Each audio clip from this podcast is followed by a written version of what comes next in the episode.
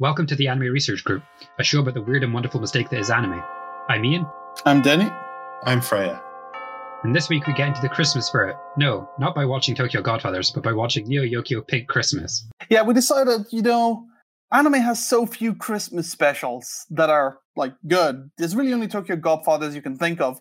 So we decided let's go off in a bit of a different direction. If you have any suggestions that are good, feel free to send them into the email. Yes. Well, because like I thought Kanon, but Kanon isn't really about Christmas, but it is wintry. I guess Acchi Kocchi is also kind of wintry. But in terms of Christmas specials, the only pe- one that people told me on Twitter was the Love Hina Christmas special, and I really didn't want to watch Love Hina. Yes. We'll save that for next year unless people send us better things. or, or, or we give up and watch Tokyo Godfathers. But everyone's telling you to watch Tokyo Godfathers right Mm, now. You don't need to hear that from us as well. It's a good movie. Everybody knows that. Yeah. So it's going to be a little bit more unstructured today, a bit like uh, Halloween's Dracula episode. So it's going to be much shorter than normal, but hopefully you'll like it.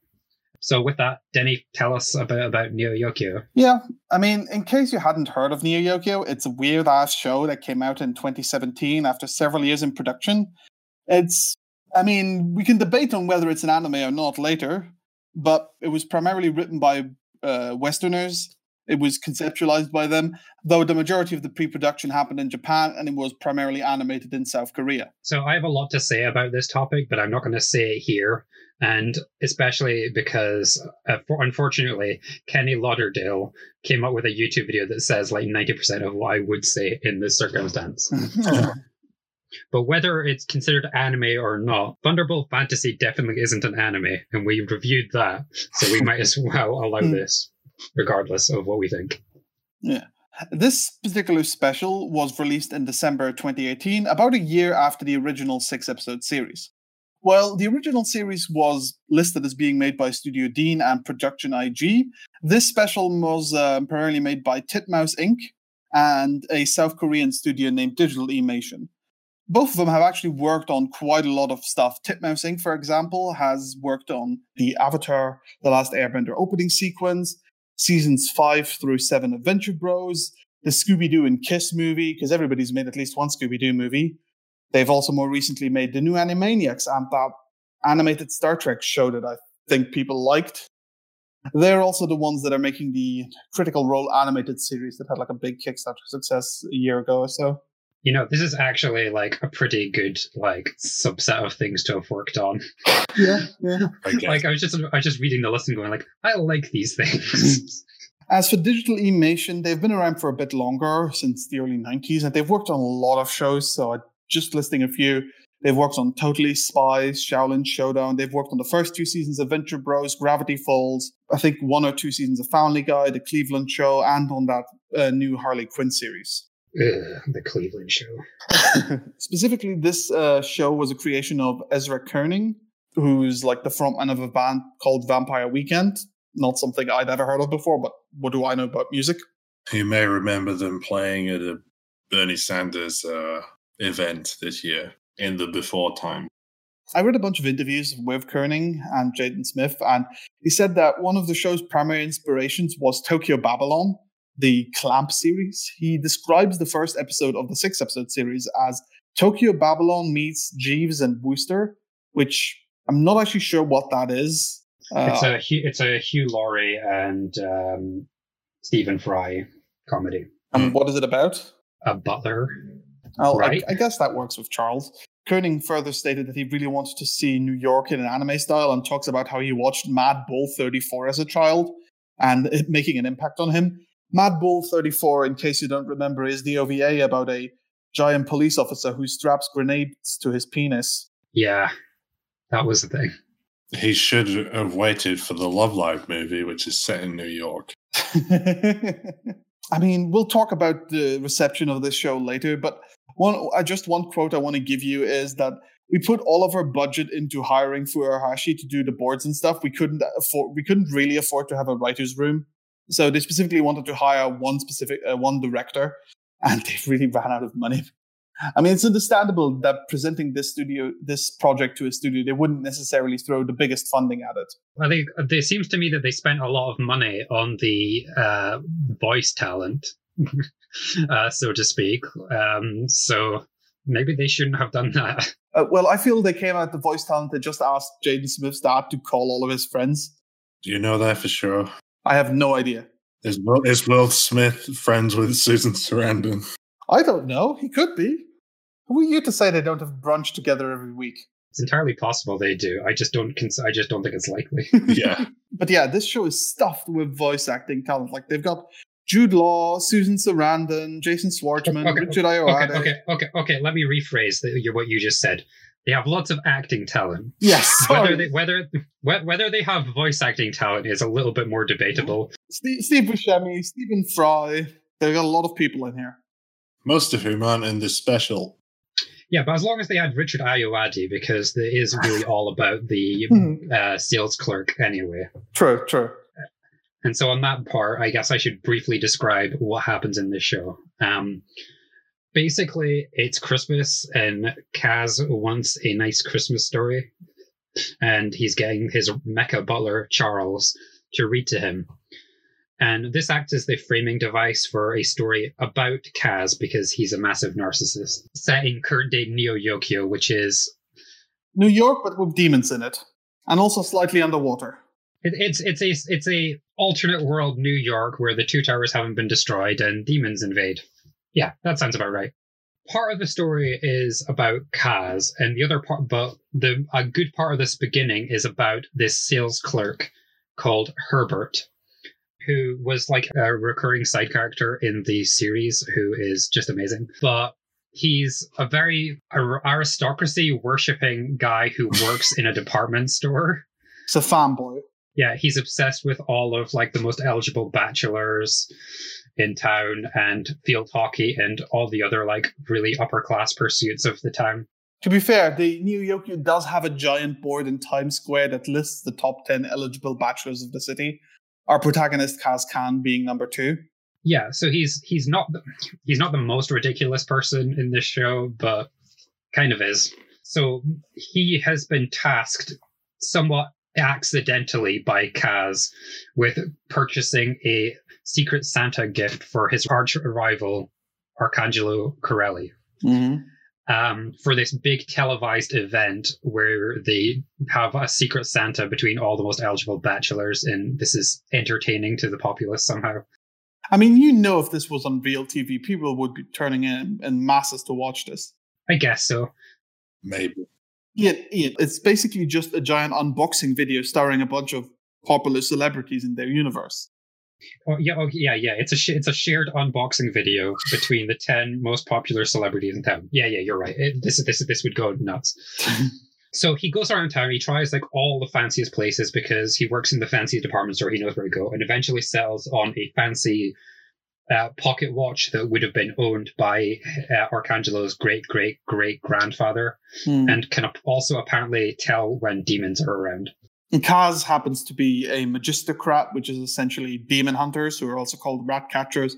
And that's like a recurring plot in both this and the series that he constantly gets hired out by his aunt Agatha, played by Susan Sarandon, to go around and deal with demon troubles in the city.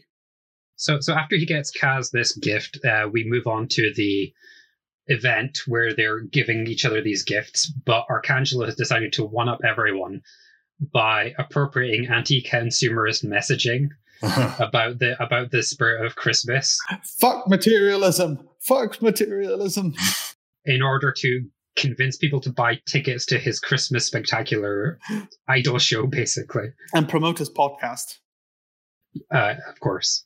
And unfortunately, this takes off, and the, to the confusion of Kaz, who is the most materialistic person in the show, with the Mm. possible exception of his aunt. And unfortunately for Herbert, he ends up getting laid off from Bergdorf's because the anti-consumer message means that he can no longer they can no longer afford to pay him to keep working there. And I think that also gives us the single best line in the entire uh, special, which is I would hate for my salary to jeopardize your profit margins. That's just peak commentary. And this is when he gets consumed by the great demon, who is using him to destroy the city and the rich people who treated him like shit.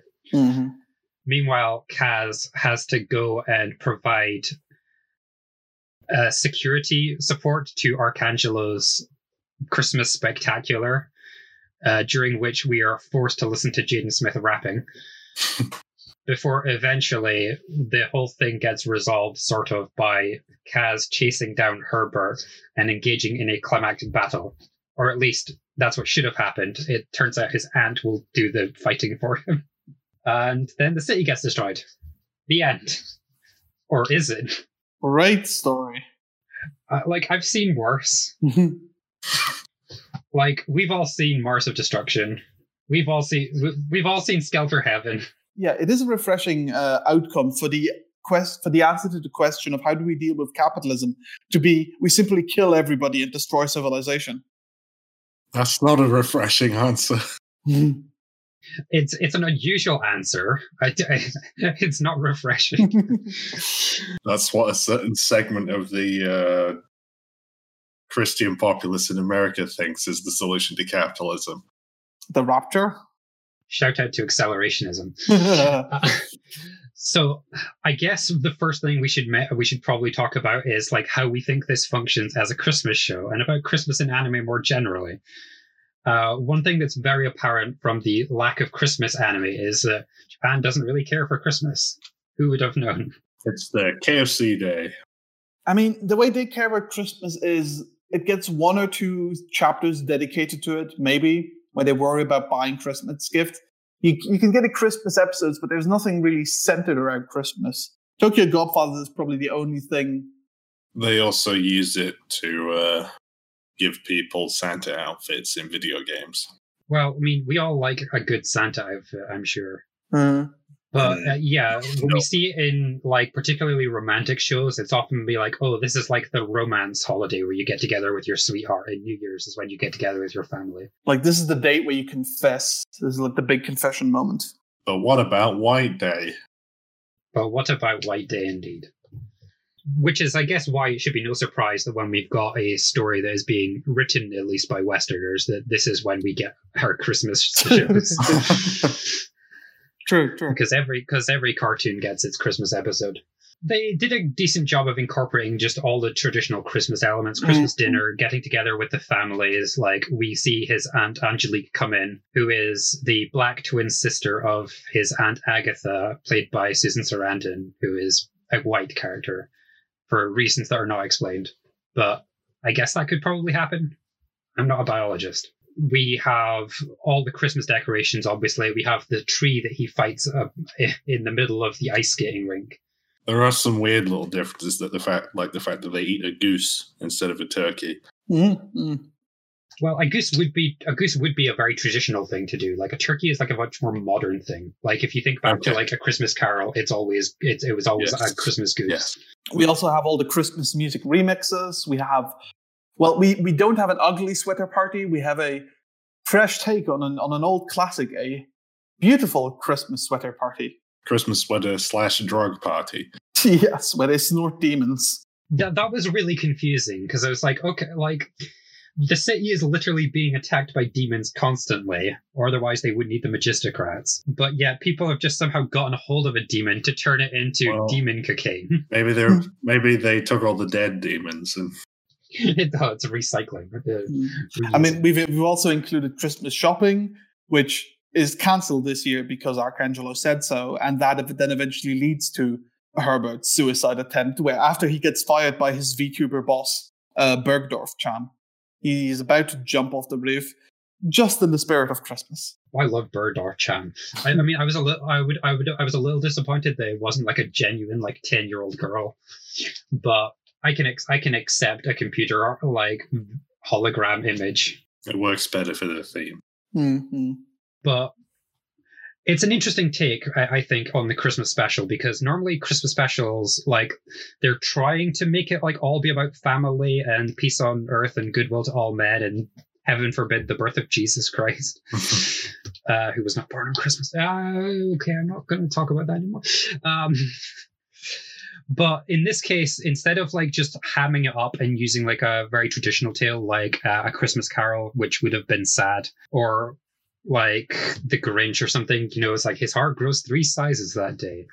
They just said, well, why don't we just like show you how horrible and meaningless all this consumerism is? Yes. by by cynically exploiting that for other consumerist purposes. As Ian has said, usually you'd get a heartwarming resolution by the magic of Christmas brings the family together. Here, not the case. The uh, Aunt Angelica leaves on a plane. Uh, Aunt Agatha like tells her nephew to step aside so she can murder a And man calls, and calls him a pussy.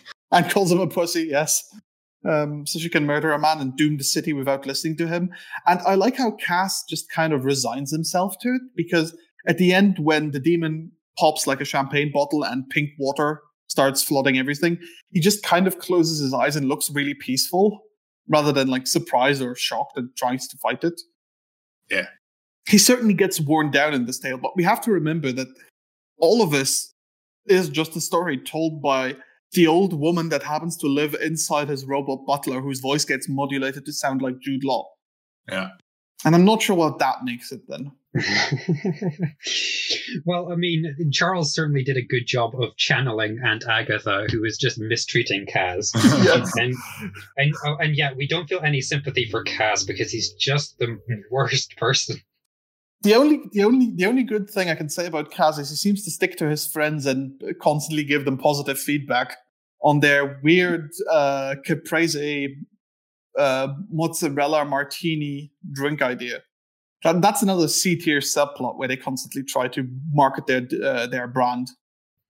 Well, look, at least they didn't try and shoehorn any field hockey into this movie special, whatever we want to call it. We did have in the sales clerk apartment above his bed. There's a poster of Kaz and his field hockey team. That is the only reference Yeah, to it, I yeah. guess. But yeah, I do like what they did with the character of uh, Herbert and, and his slavish kind of devotion to this popular system, even though they don't really know his name. And I think as Ian pointed out, me and him rewatched both rewatched uh, most of the series. Uh, like the, the term herb is thrown out as an insult constantly. Like, presumably, like short for herbivore. Uh, in the usual sort of anti-vegetarian slur, but the, like when when I noticed that, like, hang on a minute, his name is Herbert. uh, it just was like it was just a great moment. That that that really paid off.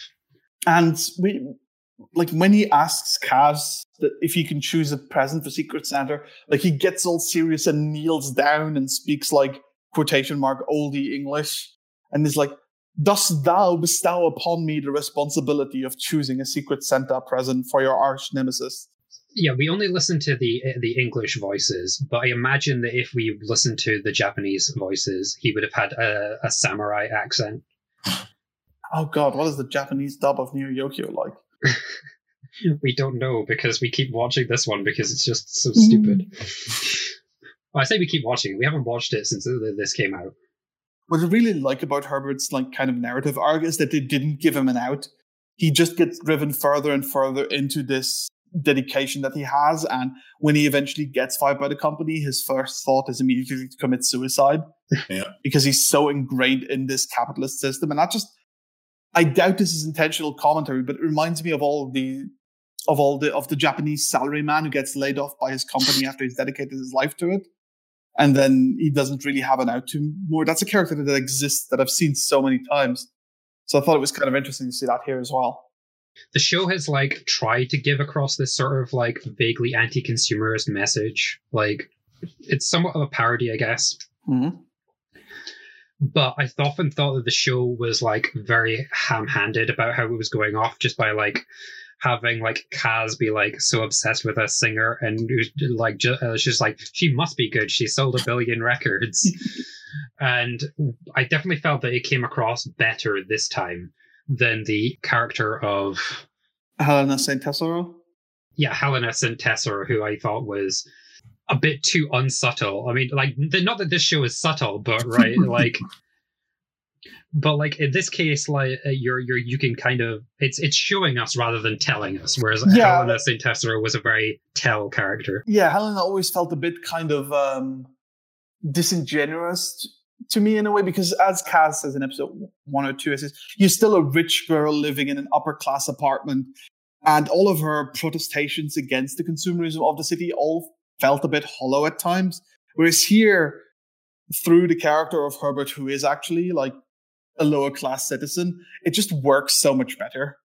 Though I did like the I did like the, the touch that even her resistance to consumerism, which was the fact that she refused to wear any fancy clothes and always just walked around in a hospital dress and some bandages on her head, has now been turned into a consumerist product because young women can now buy the Helena for $2,000 and it's just a hospital dress and some diamond encrusted bandages. Like, that's good commentary. The diamond bandages were, were, were, a, were a separate item they needed to purchase. Yes, yes, you're right.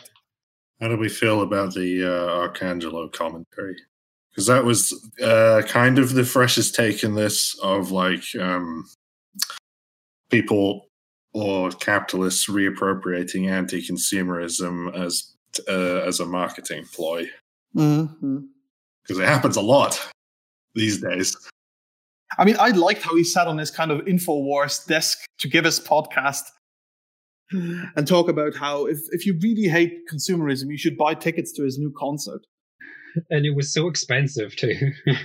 but like he must have been planning it for ages because you could because you couldn't have just like come up with that special all all along. So he like this was like a long term plan, which I was like I was really happy with. Um, yeah, I agree that it was the it, it was a reasonably fresh take. Um, at least for 2018. At least, yeah, I feel that it was a little too. Uh, I'm not sure. Uh, I'm not sure how I want to phrase this. Kind of a little too easy for him. The fact that he just sort he well well I mean I guess this is a, a common thing right it's just like he just turned around he looked in the camera he gave his little speech and then everyone's mind has changed which is an, in itself like a very typical thing that you would see like in like a Christmas special the like I learned something today of South Park where it's just be like I learned that I don't need to have buy fancy things that make me happy. That's true. That's true. And here it's just used in reverse. But I think the reason why it works so well here is because again and again we've been shown the slavish devotion the people of New York have to their top 10 bachelor celebrities. Yeah. So of course, when the number one bachelor on the bachelor rankings board tells you fuck materialism, everybody gets on board with that.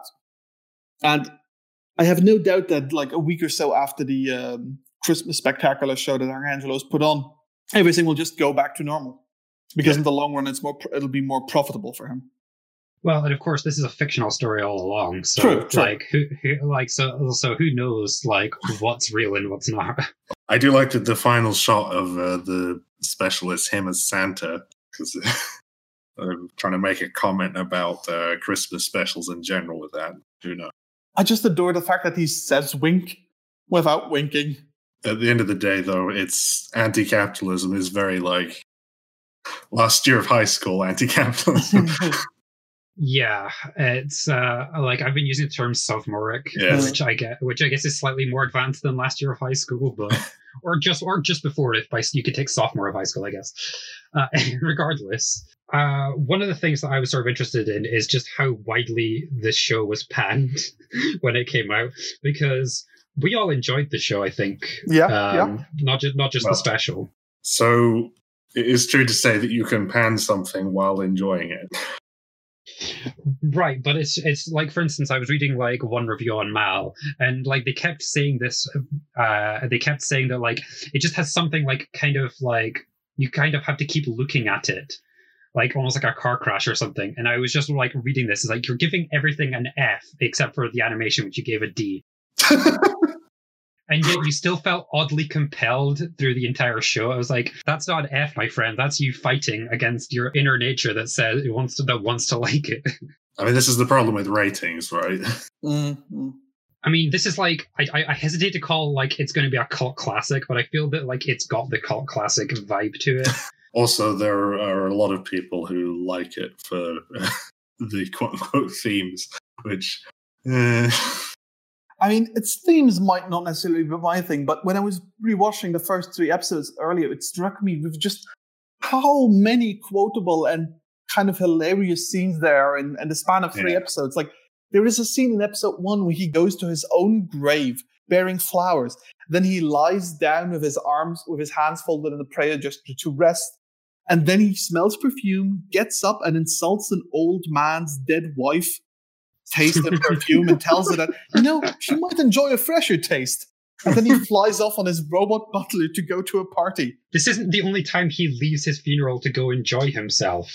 Because in the third episode, it's his grandfather's funeral that he's skipped to go to the park. I think that's four. Because episode three is the Hellenists. Ah, okay, sorry, you're right. It's, it must be episode four then, where uh, he just like doesn't go to his gra- he doesn't immediately go to his grandfather's funeral so that he can go to the park and just be melancholy and talk to his ex girlfriend, and then he goes there and then he like leaves town to go relax in the the uncle's house. I think a lot of people, one of the things they hate about it is just how Jaden Smith Kaz Khan is, and I thought that was the entire point the, Yes. entire, the whole time. I, I feel like the main problem there comes from a disconnect between the visuals and the voice acting because the Kaz we see on screen is so much more kind of emotional than Jaden Smith's deadpan delivery. It just doesn't really gel with how the character acts.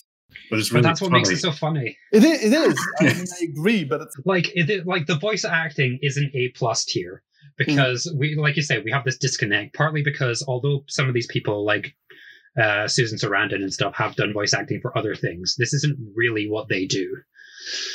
Um, and well, they're they're just in it for like to get like big names. I think the, some of the choice, I think the choices weren't bad.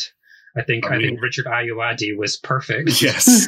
oh, I adore the fact that in the beginning of this special they they reuse the same voice line four times rather than getting him to say it more than once. Oh, So real, good. real flashback to uh, old anime dubs. like some other some other lines just from episodes one to three is win lose will all be equal in the grave two is the loneliest number charles especially when you're second to a jackass squid ink pasta well that is the most melancholy of pasta when, while i'm gone write a thousand words on the graceful geometry of the cable knit sweater Why do people hate Jaden Smith again? I don't know. Just because he seems like a spoiled asshole, I think. Sure. it wasn't some bad movies I feel I feel like I've seen people saying that this is like a Guy Fieri situation where everyone hates them, but they're actually okay. Well, that's the thing is, I, I just don't care about him. exactly. But but like everything I hear about him is just that he's just kind of like a brat, and I'm like, okay, fine, fair enough. And I'm definitely getting the brat energy in Kaz Khan, but I think it's but, but whereas I usually find the brattier characters annoying, in this case, it just comes across as like so out of touch with reality that it's amusing. I, I also think it's hilarious that he, our character is such a massive asshole, and he's still kind of the, one of the least assholish persons in the show. okay, okay, you need to justify that. This is more kind of speaking of the actual show um, than the special. Like all the other kind of celebrities and bachelors we see, none of them are kind of willing to change in the slightest or even begin to recognize their their flaws. And while while it happens very very slowly and barely at all with Kaz, there is a slight change with him. Uh, I mean, with Arcangelo, during the time when the, the board is blown up, he tries to make peace with Kaz Khan, be, being like, well, when, when the board is gone, there are no East Side gentlemen and no West Side gentlemen, hmm. and starts and starts trying to get Kaz to call him a homie. Oh, that was Yeah, also well- a plot point in this where he where, where he met Kaz and he's like, "Can you rap, Kaz?" It feels entirely like he's manipulating him for marketing purposes, though. Yeah, I, I that's true in this episode. I don't think it's really as true in episodes five and six of the show. Hmm. I, I think it's I think it's just I think it was just the like the thing that was giving them structure to their life is gone. Yeah. And so it's just like, well, I guess we were we're work friends, so we can be real friends. Like his friends are less assholeish than him. I guess True, his mother's true. definitely, but his mother's definitely the biggest asshole. well, his aunt, his aunt. His aunt. Oh, sorry, his aunt. Yes. And shout out to Susan Sarandon for the second time on this she podcast. just she just sits there in her trench coat and her sunglasses, and when asked if she's willing to do everything for money, she answers yes, like a good little capitalist. Well, the thing, the, there's two things I love about her. One is just how much is just how much of an asshole she is to Kaz. like, like she's just like, good news, Kaz, you've got work on Christmas. But also the fact that she is always wearing a trench coat and sunglasses, and that's just Mm. amazing. She's she just looks like she's a criminal, and she probably is a criminal. But yeah, like I don't really think of uh, the sales clerk um, as being an asshole either. I don't really No, no, think that- Helena St. Tessero or anything was being an asshole. I think that only his aunt is really uh, his aunt and maybe the other most eligible bachelors, I guess. Yeah, that, that's what I was saying. Like out of all the out of all the entitled assholes we see in the show, like he's the the only one who's kind of willing to start to change. He's still a massive asshole. There's a lot of shows that try and do this where the main character is an asshole, and yet you're supposed to kind of like empathize and sympathize with them. So, like, House is my go to example. The early seasons of Bojack Horseman, which was the reason I didn't like it. Rick from Rick and Morty is the uber example of the modern era. And I hate that because we're now sympathizing with people who are like just sort of who are just terrible. Like it's like no no like it's okay they're right. Therefore it's okay that they're an asshole. Hmm. Whereas I never felt this way about Kaz. I always felt that although he was trying to present himself as cool and suave and sophisticated, he was just ridiculous. Yes. He- feel he feels like a poor kid who's never had gotten a reality check or anything because he's always succeeded in life at whatever he kind of wants, and all of his obstacles are just meaningless things such as oh he doesn't he isn't he's wearing a midnight blue suit to a black and white gala. Like he doesn't really have real problems. No, absolutely not. I mean, he does have a job. He does have a difficult job, but he doesn't have real problems outside of his job. And I guess this is why the story, the, the story that we watched, was framed as a bedtime story about him, told to him Yeah. by his robot butler. and also for some reason seems like a kind of meta response to the uh, reaction to the first season because the point that they leave off on is Kaz being like, "What the hell was that? I guess I liked the Toblerone jokes, but then you just We haven't even destroyed. Toblerones. But then you just destroyed Neo Yokio at the end, and then the butler's like, "Well, was it destroyed or was it restored?" And he's like, "Well, I, I, I don't know. Why did you have to leave it so? Um, why did you have to leave it so ambiguous?" And, it's, and then he's just like, "Okay, no taken. I'll add in more Toblerone jokes next time." Oh, like honestly, I've never seen any anime that is obsessed with Toblerone, except for this one, obviously. but it, that, wouldn't bother me as much if they, they didn't keep referring to it as luxury chocolate. like, it's fine. I'll, I'll eat a Toblerone if I'm given one, but luxury chocolate. It is quite expensive. it's it's more expensive than like your regular chocolate. But we're not we're not in luxury goods. I'm not going to a chocolatier to get Toblerone. I'm going to the airport to get Toblerone. That's true. Oh. yeah, I guess the thing I don't get is just kind of why this got such a bad rap. Like I, I like I MAL and uh, also AniList didn't even bother including this because I guess quote unquote it's not anime. But I read a bunch of reviews and they were all just sort of awful, and I was like. ah, I like it. But then again, I also really enjoyed the room and other quote unquote so bad it's good things. And I just think that when you do something that it, that is so like its view of itself is so at odds with the reality, and yet they've taken it so seriously, this always leads to like a sort of a hilarious outcome. And in this case, I thought it, I like I, I actually do enjoy this show.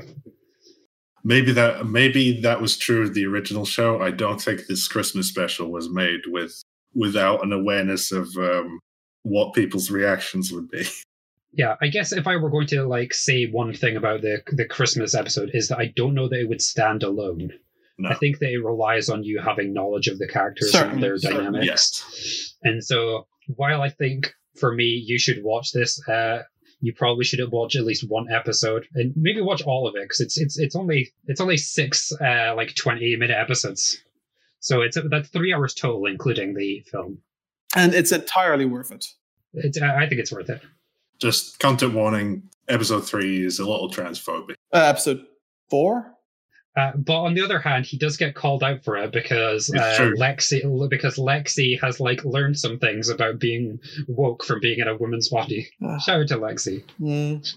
They're the Like best actually, no, well, no, no, no, no, no, no. Richard Ayoade as Herbert is the best character, Yes. but but Gottlieb and Lexi are like the next ones up after that. Whereas our main character is like the fifth best character or something. Uh, So, in conclusion, I think we have to ask ourselves: Does this anime deserve that big Toblerone? And I say yes, yes, it does. yes, but it will be sick on it, and that's entirely appropriate. Yeah. Ooh, I do have a piece of trivia for you before we leave off. When I was reading the interviews, Koenig and Smith were asked which people they wanted this series to be seen the most by. And Koenig answered Hugh Laurie. Now, I, I understand why he said so because Stephen Fry is in this series. And, and if they're saying it's based on uh, Jeeves and Wooster, then obviously they like Hugh Laurie a lot. Mm-hmm. We all like Hugh Laurie a lot. Yeah. I, ho- I hope he I hope he has a happy holiday. And I hope you have a happy holiday too, listener. Oh. Whichever one you are using. Though I do like the just like the image of Hugh Laurie sitting down in his whatever apartment he has watching Neo Yokio and wondering what the hell this is. then he calls up Stephen Fry's like, Stephen, what the hell, man? Stephen, why were you in this? And then Stephen reminds him that he was in the 101 Dalmatians movie. And then he goes, and, "Oh yeah, and and, and Tomorrowland, and Tomorrowland." Okay, all right. Hmm. We're the Anime Research Group, a weekly podcast coming out every Thursday, but not next week. We're on a break until January, so why not listen to one of our older episodes? If you'd like to tell us what you thought of the show or suggest something for future episodes, you can follow us on Twitter at research underscore anime or drop us an email at researchanime at gmail.com. Happy holidays. Happy holidays. Happy holidays.